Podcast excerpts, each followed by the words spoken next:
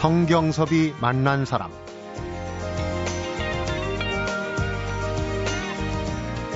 이 세상엔 터무니없는 일들이 얼마나 많은가? 왜 우리는 넥타이를 매는가? 시계바늘은 왜 또 오른쪽으로 돌아가는가? 왜 하루는 24시간이고 1시간은 60분인가?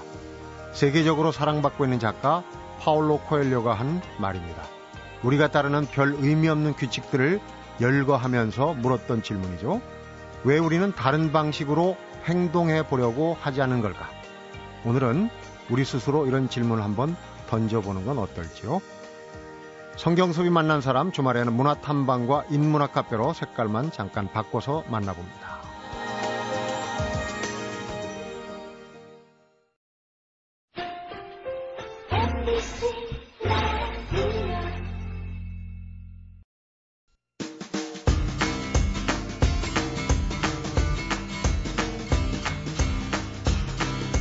문화평론가 김성수 씨 모십니다. 안녕하십니까? 안녕하세요. 김성수입니다. 한 주일을 또 어떻게 보내셨습니까? 아, 뭐, 이 한 주일이 수능도 있었고요. 네. 뭐, 그리고 뭐, 빼빼로데이 같은 그런 기념일도 음. 있었고요.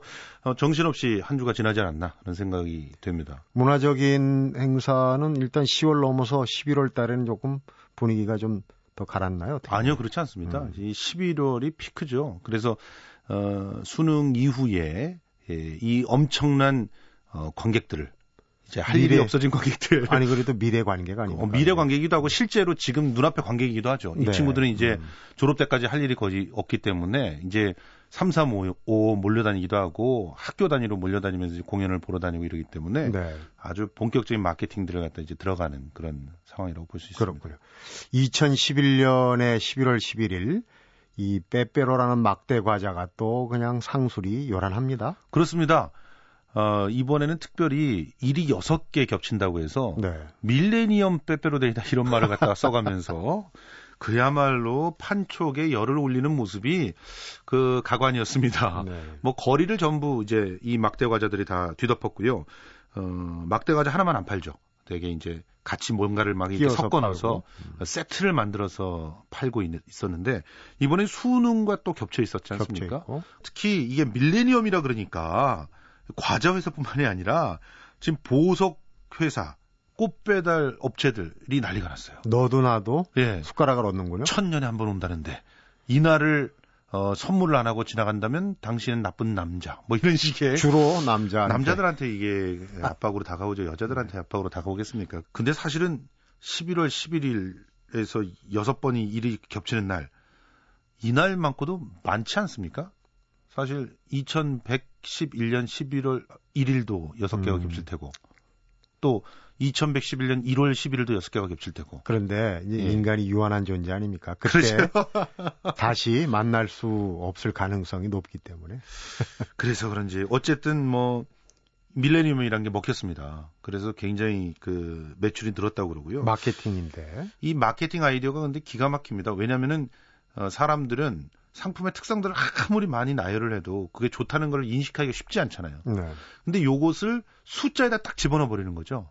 그리고 그 숫자에다가 어떤 특별한 로맨틱한 그런 어떤 내러티브를 입혀버리는 겁니다. 음, 기호학적이면서 심리학적인. 그렇죠. 마케팅. 그러니까 음. 여기에는 이제 꼼짝 못하게 이제 당하는 주머니를 열 수밖에 없는 상황들이 벌어지게 되는 거고, 그리고 이제 숫자 그 자체가 딱 인식을 하기에 막대형 과자를 눈앞에 딱 떠올리게 하기니까 다른 설명이 필요 없으니까 어, 판촉 아이디어로는 참 쓸만한 아이디어였다 이렇게 볼 수가 있고요. 과자에서 이제 플러스 알파로 가는데 예. 어쨌든 뭐 이런 날은 뭐 발렌타인데이니 뭐 뭐 쭉 있는데 우리나라에만 있는 기념일 아니겠습니까? 그렇다고 합니다. 지금 이 막대 과자를 이름으로 내걸고 있는 이 날은 실제로 일본에는 비슷한 날이 있어요. 일본에는 1999년부터 포키데이라고 해가지고 네. 이 우리나라의 막대 과자가 이 포키를 본딴 거거든요. 음. 원래 이 포키는 20년 전에 먼저 발매된 거고 우리는 이제 일본 풍이군요. 예, 예. 사실은 뭐 그 만드는 회 사가 또 음. 일본과 같이 이렇게 제과 예, 저 같이 있기 때문에 이 포키를 우리나라는 일본 거를 갖고 들어왔는데 어, 이 날은 일본에 수출을 한 겁니다. 그, 그리고 이 날이 처음 시작됐던 것은 참 재미나게도 부산에서 여중생들이 먼저 음. 이렇게 날씬해져라. 처음에는 그러니까 다이어트에 대한 염원을 담고 선물하기 시작했다고 하는데 96년부터 시작됐다고 하네요. 네. 그런데 이거를 아마도 그 제과업체에서 어, 판촉 아이디어로 연결시켜서 어, 대대적으로 홍보하면서부터 이 날이 이렇게 알려졌다 이렇게 얘기를 하는데요.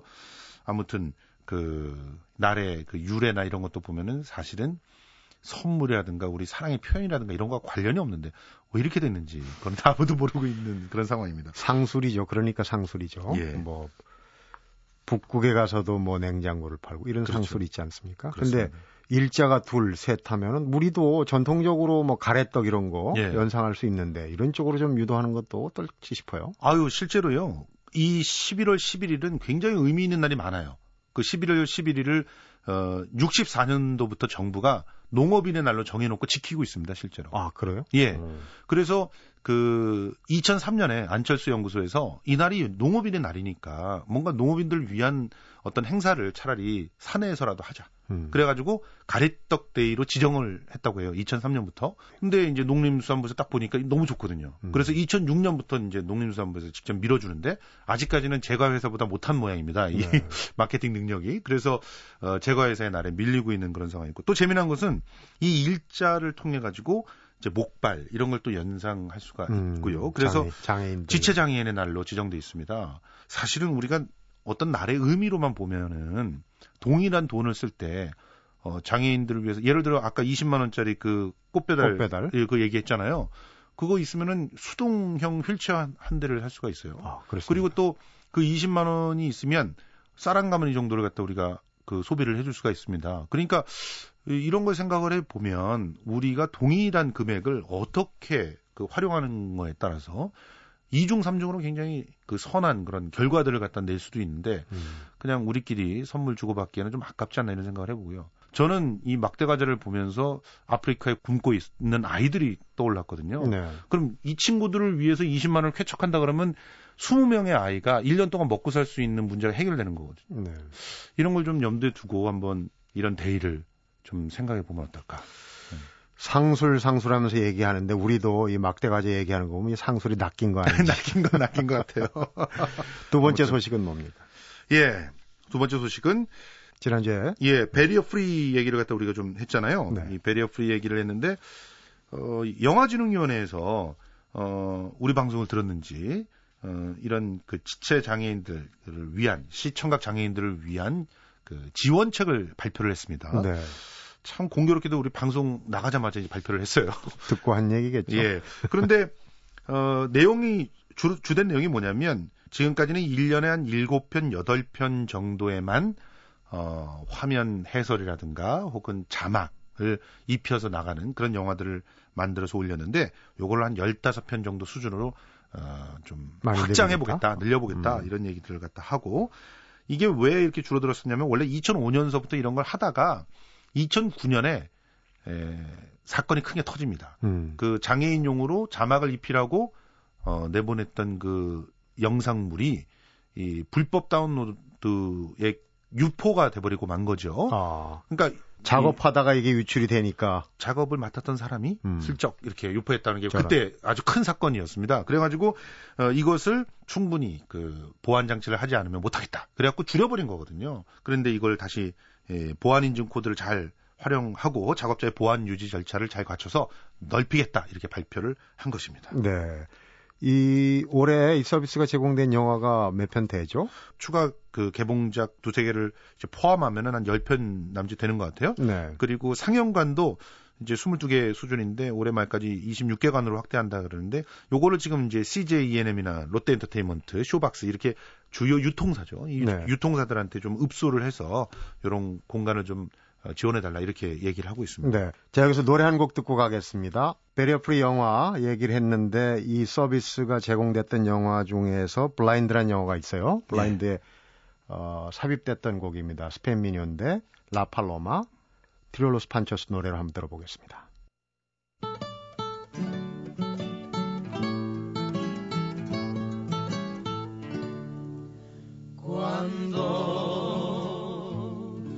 Salí de La Habana,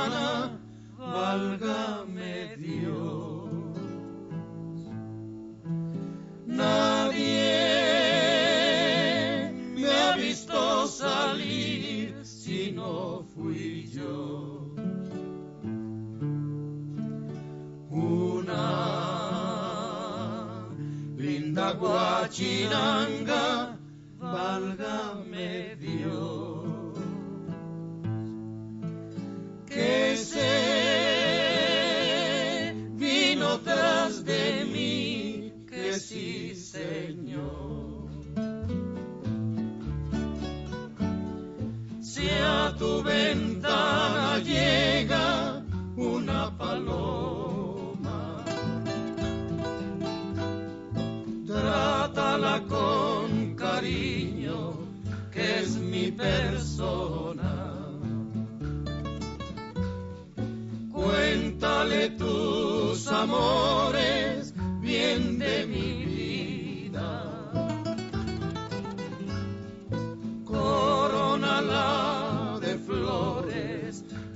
cosa mía. Ay, chinita que sí. Ay, que dame tu amor.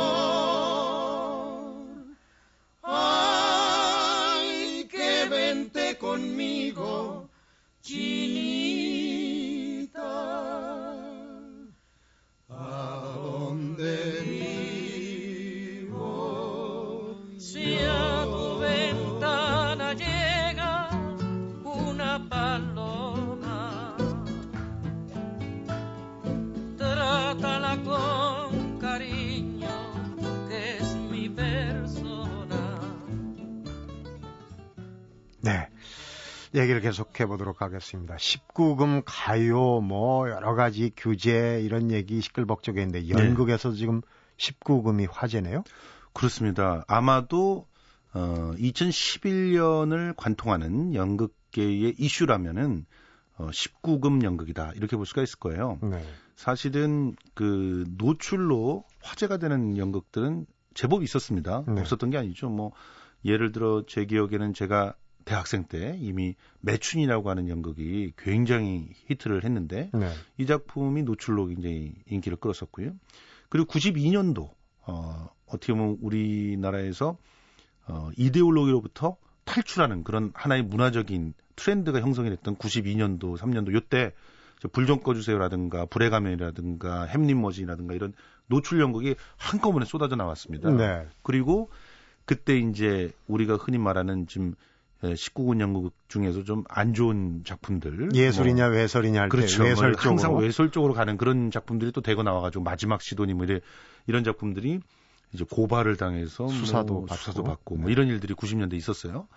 근데 지금 2000 이제 10년 11년 요렇게 넘어오면서 어, 또다시 이런 그 노출과 관련돼 있는 연극들이 이제 조금씩 나오고 있었는데 그 전까지는 이제 어, 뭐 좀 외설에 가까운 그런 작품들만 뭐 주로 사회면에 이렇게 음. 언급됐어요. 음. 뭐 어, 여배우가 도망가서 더 이상 출연 안 한다더라. 그러니까. 또 어떤 거는 저 관객이 무대에 난입했다더라. 음. 뭐 이런 얘기들만 나오다가 이제 2011년부터 본격 그 예술성을 갖춘 작품들이 흥행에도 돌풍을 일으키면서 네. 어, 주목을 받고 있는 겁니다.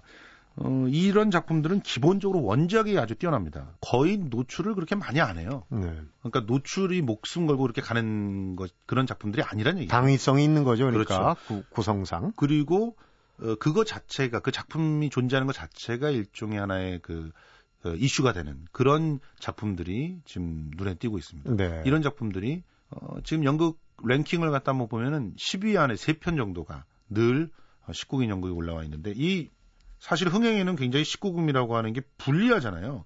불리한데도 이렇게 올라올 수 있는 거 보면은 많은 사람들이 관심을 가지고 보고 있는 건 사실이다. 이렇게 볼 수가 있겠습니다. 네. 그 중에서 최근에 좀, 어, 인기랄지 화제가 되고 있는 작품들. 먼저 이제 창작극 하나 소개를 해드리겠는데요. 어, 극적인 하룻밤이라는 작품입니다. 이 작품은 공연된 지가 좀 제법 됩니다. 이게 이제 2010년 그서부터 그 공연이 됐는데 2009년에 원래 어, 신춘문예 희곡 부분에 당선된 다음에 이인극 페스티벌인가에서 먼저 이제 공연이 됐었어요. 그건 아주 네. 짧게 공연이 됐죠.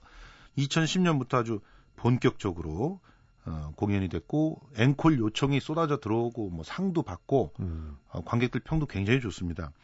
이 작품은 그러니까 우리 20대 한 중후반에서 한 30대 초반의 네. 관객들한테 맞춰져 있다고 볼 수 있어요. 기본적으로 입담이 아주 그 신세대 입담들이죠. 두 사람은 서로가 어, 실현을 당한 사람들이에요. 네. 여자도 실현 당했는데 남자도 역시 실현을 당했어요. 누구한테 실현 당했냐? 어, 결혼식을 바로 지금 눈앞에서 올린 사람들한테 실현을 당했어요. 어. 각기 결혼식장에서 이 두 사람이 만났는데 남자는 결혼식 신부의 음. 전 남자친구고 여자는 신랑의 전 여자친구였던 겁니다. 시체 말로 루저들이네요. 그렇죠. 이 루저들이 만나서요. 어, 먼저 과감하게 여자 쪽에서 제안을 합니다. 우리 어, 잠깐 술이라도 한잔 하자. 네. 그러다가 이제 두 사람이 하룻밤을 같이 보내게 되고 극적인 하룻밤이 예, 그야말로 그 네. 하룻밤을 딱 보내게 되는 순간 어, 이 사람이 내 마음속에 들어왔다라는 것을 깨닫게 되는데요. 그것을 솔직하게 말할 수는 또 없잖아요. 네. 그러니까 참 말과 말이 그냥 부딪히면서 그 안에서 서로의 진심을 알아가는 그런 상황들이 펼쳐지는데 서로 빙빙 애둘러서 이게 얘기하다가 얼마나 재밌겠습니까 사실은 어, 음. 굉장히 코믹한 상황들이 만들어지지 않겠어요 네. 아무튼 2011년 남녀 젊은 남녀들을 위한 연극이 되지 않을까 생각을 합니다 어, 이 랭킹 1위에 올라 있는 거는 뭐 원작이 꽤 오래된 거라고 하던데 예 118년이나 된 원작이에요 음. 그러니까 어, 이 작품은 오스트리아의 아주 문제 작가였죠 아, 아서 슈니칠러라고 하는 사람이 1897년에 쓴 작품입니다 그때 나왔을 때도 이게 사실은 공연되기가 어려울 만큼 어, 아주 문제적인 그런 그 작품이었는데 왜 그러냐면 실제로 이게 노출했다 이래서 문제적인 게 아니라 어 여기에 이 두 남녀가 이 서로 엇갈리면서 이렇게 관계들이 자꾸 맺어져요. 음. 그러니까 예를 들자면 이런 겁니다. 한 소년이 예, 어떤 아주머니하고 관계를 가져요. 그런데 그 아주머니가 실제 남편하고 이제 서로 어떤 관계가 있는지 그 다음 장면을 보여주고 그 음. 그 남편이 또 다른 어떤 젊은 여자하고 또 관계를 갖고 어, 있는 연쇄, 이런 식으로 막 꼬리에 연쇄적으로? 꼬리를 물면서 한 바퀴가 돌아오는 그런 얘기예요. 그러면서 이 사회가 갖고 있는 에, 예, 특히나 성에 대해서 다 이렇게 막 이중적인 태도를 보이고 있잖아요. 이런 걸 아주 날카롭고 시니컬하게 풍자하는 그런 작품인데 네. 이 작품이 왜 유명해졌냐면 어, 우리가 너무나 잘 알고 있는 대배우죠. 니콜 키드만이 1998년에 또 샘 멘데스라고 하는 스타 영화 감독이 연극을 어, 니콜 키드만을 데리고 만든 거예요. 엄청난 음. 히트였어요. 진짜 브로드웨이가 뒤집힐 만한 그런 히트였는데 그 작품을 이번에 들여와가지고 어, 김태우 씨하고 송선미 씨하고 둘이서 연기를 합니다. 블루룸? 예, 블루룸. 그래서 이 작품도 어, 기본적으로 워낙 검증된 작품이기 때문에 많은 사람들이 좋아할 수밖에 없고 지금 현재 연극 랭킹 1위를 넘나들면서 어, 흥행 돌풍을 일으키고 있는 작품입니다. 네.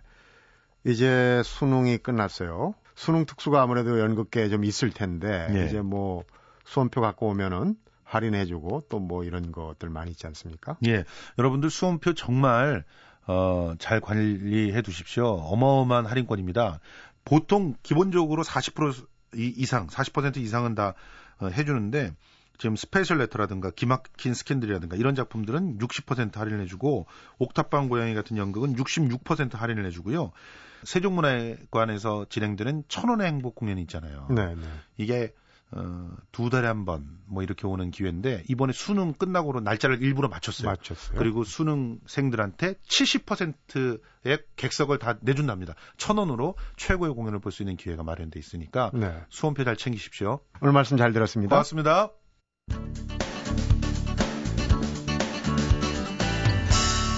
성경섭이 만난 사람.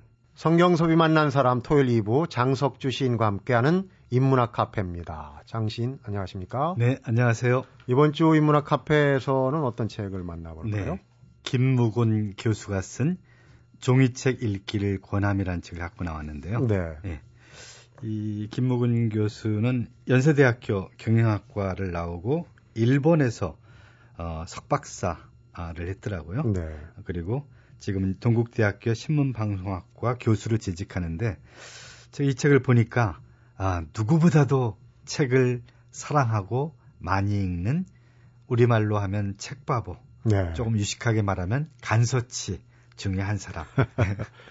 장시인하고 비슷한 이미지죠. 네, 그 우리 선비 중에 이덕무 네. 같은 선비는 전형적인 그런 간서치죠. 그렇죠. 네. 그리고 뭐 일본의 다치바나 다카시 같은 사람, 아무튼 저와 이렇게 좀 그 동질감을 느끼게 하는 그런 사람 책이라 아, 책을 받자마자 앉은 자리에서 다 읽었습니다. 책이 네. 뭐 그렇게 두껍지가 않아요. 그럼요. 한 200페이지 되니까 표지도 아주 독특하고 네, 표지도 독특하고 음. 어떤 책을 소개하는 책이 아니고 책에 관한 이야기입니다. 음. 책을 읽은 이야기, 그 책과 얽힌 이야기 이런 것들. 음, 근데 어린 시절에 이 책을 좋아하게 된 특별한 계기가 있더라고요. 네. 제가 볼 때는 저는 정말 부러운 부분인데 너무나 훌륭한 부모님을 두셨더라고요. 음, 아버지. 아버지. 예. 어느 날 갑자기 그 밖에 나갔다 돌아오니까 아, 집방 하나를 완전히 책으로 채워놓은 놓으신 거예요. 그러니까 어떤 서점에 가셔가지고 우리 아이들이 읽을 수 있는 책을 전부 골라가지고 네. 그게 뭐 몇백 권 되는 책이겠죠. 어. 방 하나를 완전히 서가로 만들어준 거예요. 그렇다고 이 아버지가 무슨 재벌이거나 부자도 아닌데 근근히 생활하는 처지인데 아이들의 지적 성장을 위해서 책이 필요하다는 것을 인식하시고 그 아이들이 읽을 충분히 읽을 수 있을 만큼 엄청난 분량의 책을 한꺼번에 사다가 음. 그렇게 방을 꾸몄더라고요. 어린 시절부터 또 책을 그만큼 또 좋아했으니까. 네, 좋아하는 걸 알고 네. 그 아이 자기 아이들을 사랑하는 지극한 마음에서 그 점이 저하고는 음. 너무나 다르고 엄청 부러웠습니다. 저는 집에 책이 없었거든요. 어, 집이 이제 가난하기도 했고 제가 원래 어렸을 때는 시골에서 자랐기 때문에 교과서 위에 책을 본 적이 없습니다. 10살 때 서울에 올라와서 제가 교과서 이후의 책으로 처음 만난 게 만화책입니다. 근데 만화책을 보고 세상에 이렇게 재미있는 게 있을 수가 있나. 음. 다른 어떤 장난감보다, 다른 어떤 일보다 만화가 그렇게 재밌더라고요. 그래서 학교 갔다 오면 책가방 버려놓고 만화 가게로 달려가고 음. 엄청나게 부모님들이 혼났죠. 공부 안 하고 만화만 본다고. 그때는 뭐 동네 친구들 다 있어요, 거기 가면. 다 있죠. 그리고 그, 아, 거기서 먹는 그, 지금도 가끔 그게, 주전부리. 고로케라는 빵. 어. 그 빵을 처음 맛보고 세상에 또 이렇게 맛있는 빵이 또 있구나 하는 걸 처음 느꼈습니다. 그러다가 그게 계기가 돼서 저도 책을 좋아하게 되고 바로 그런 책의 도움과 지원이 있었기 때문에 오늘 네. 제가 있다고 생각을 합니다. 오늘 소개하는 책의 저자 김무곤 씨에 비해서 우리 장 시인은 자수성가형 책보고 책바보군요. 네, 자수성가형입니다. 그런데 종이책이라는 걸 특히 강조를 했어요.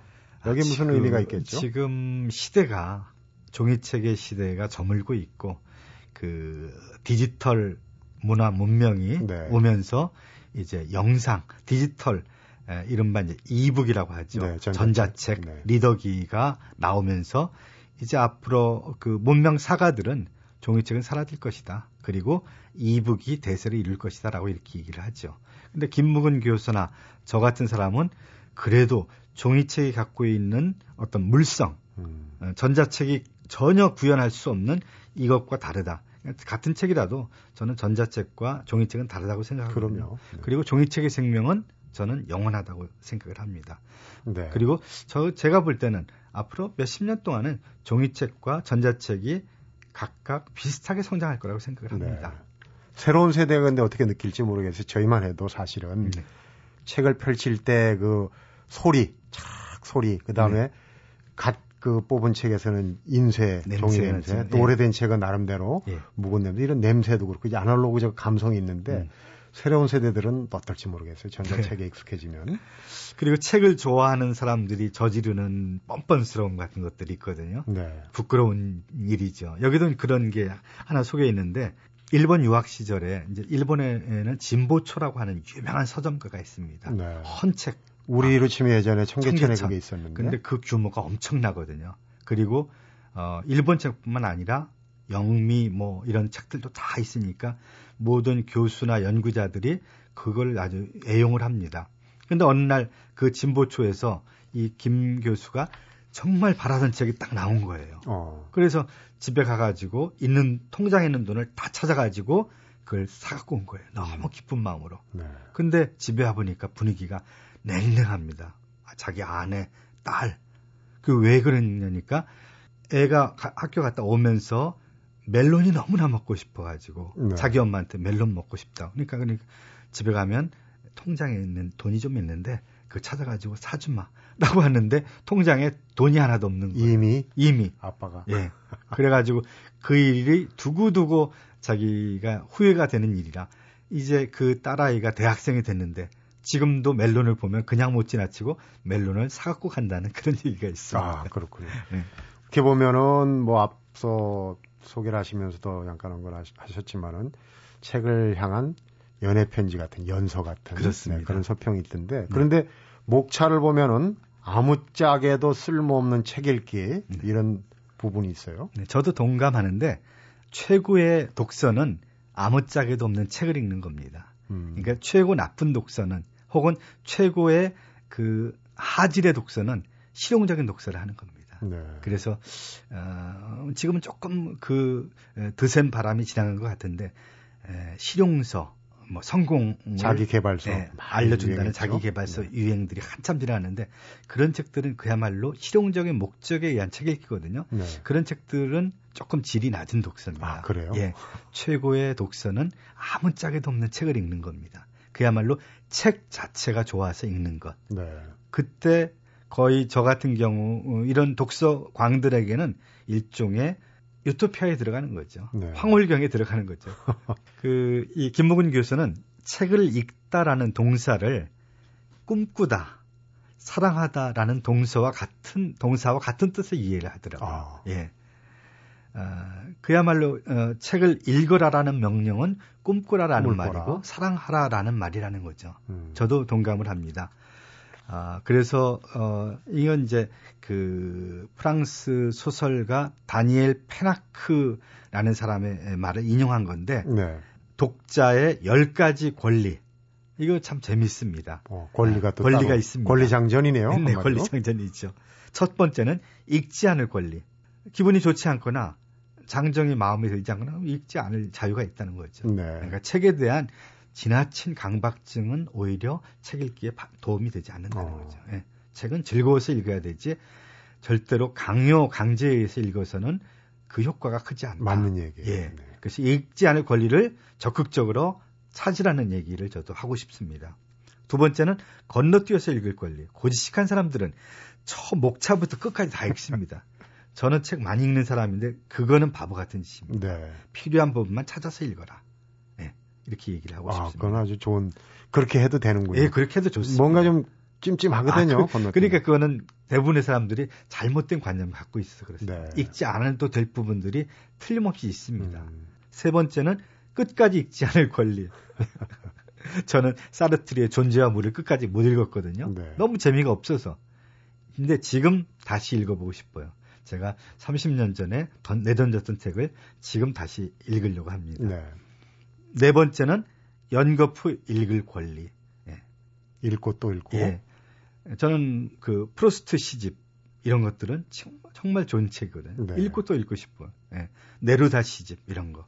혹은 어, 가바데스나리의 설국 같은 것도. 설국? 예. 네. 겨울이 되면 한 번씩 읽고 싶은 마음이 듭니다. 다섯 번째 손에 집히는 대로 읽을 권리. 예.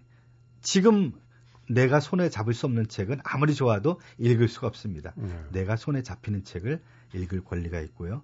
여섯 번째, 작중 인물, 과 자신을 혼동할 권리. 빠져드는 거죠. 제가 스티브 잡스 전기를 지금 읽고 있는데 제가 음. 한 3분의 2쯤 읽었거든요. 저하고 나이가 동갑입니다. 네. 생일도 비슷하고. 어. 보니까 인간성도 좀 비슷하더라고요. 음. 나쁜 면과 좋은 면을 각 잡고 있는데 읽으면서 저를 계속 거기다 그 대입하면서 읽게 되더라고요. 네. 이렇게 주인공과 아, 자기를 동일시하면서 읽을 권리가 독자의 권리 중에 하나는 거죠. 일곱 번째 읽는 장수에 구애받지 않을 권리. 어디서든 읽을 수 있죠. 네. 이것을 따지는 사람들은 대개 책을 안 읽는 사람들입니다. 장수 따지는 사람들. 핑계. 예. 네. 그 다음에 여덟 번째 여기저기 부분적으로 읽을 권리. 아까 건너뛰어서 읽을 권리하고 약간 비슷합니다. 네. 아홉 번째 소리내어 읽을 권리. 그리고 열, 열 번째 읽고 나서 아무 말도 하지 않을 권리. 이런 일종의 독자 권리 장전이라고 할 수 있는 것을 네. 소개하고 있는데 이런 부분도 재미있습니다. 네. 네. 뭐 유머입니다만 옛날에 영문법 책은 뒤에서부터 읽을 권리도 있어요. 네, 맨날 앞에서 하다가 결국은 끝까지 못 가거든요. 네. 제가 최근에 보면은 우리 사회에서 어, 기업 시체 CEO들이 책을 제일 많이 읽는 것 같아요. 네. 정말 인문학에 대한 갈망, 갈증 이런 것들이 참 많습니다. 음. 근데 세계적으로 보면 유명한 사람들, 성공한 사람들은 대개 다 독서 광들이 있더라고요. 그분들이 읽는 책이 또 길잡이가 돼요. 그렇죠. 사람들이 따라 읽잖아요. 또 네. 뭐가 있나 그러고. 네. 네. 책을 어, 꼭 유용하게 쓰는 사람이 있어요. 네. 책만 보면 잠이 온다고. 아, 그것도 훌륭한 겁니다. 네. 예. 그것도... 책의 유용성. 그러니까 내용이 아니라 다른 물리적 형태의 유용성. 저 같은 경우도 가끔 애용합니다.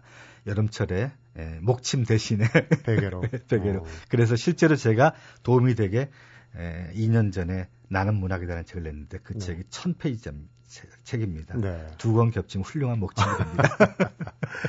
어쨌든 책은 네. 상당히 유용한 구석이 있는 것만은 틀림없는 것 같습니다. 성경섭이 만난 사람 지금까지 문화평론가 김성수와 장석주 신과 함께 한 주간의 문화탐방 인문학 카페로 함께했습니다. 고맙습니다.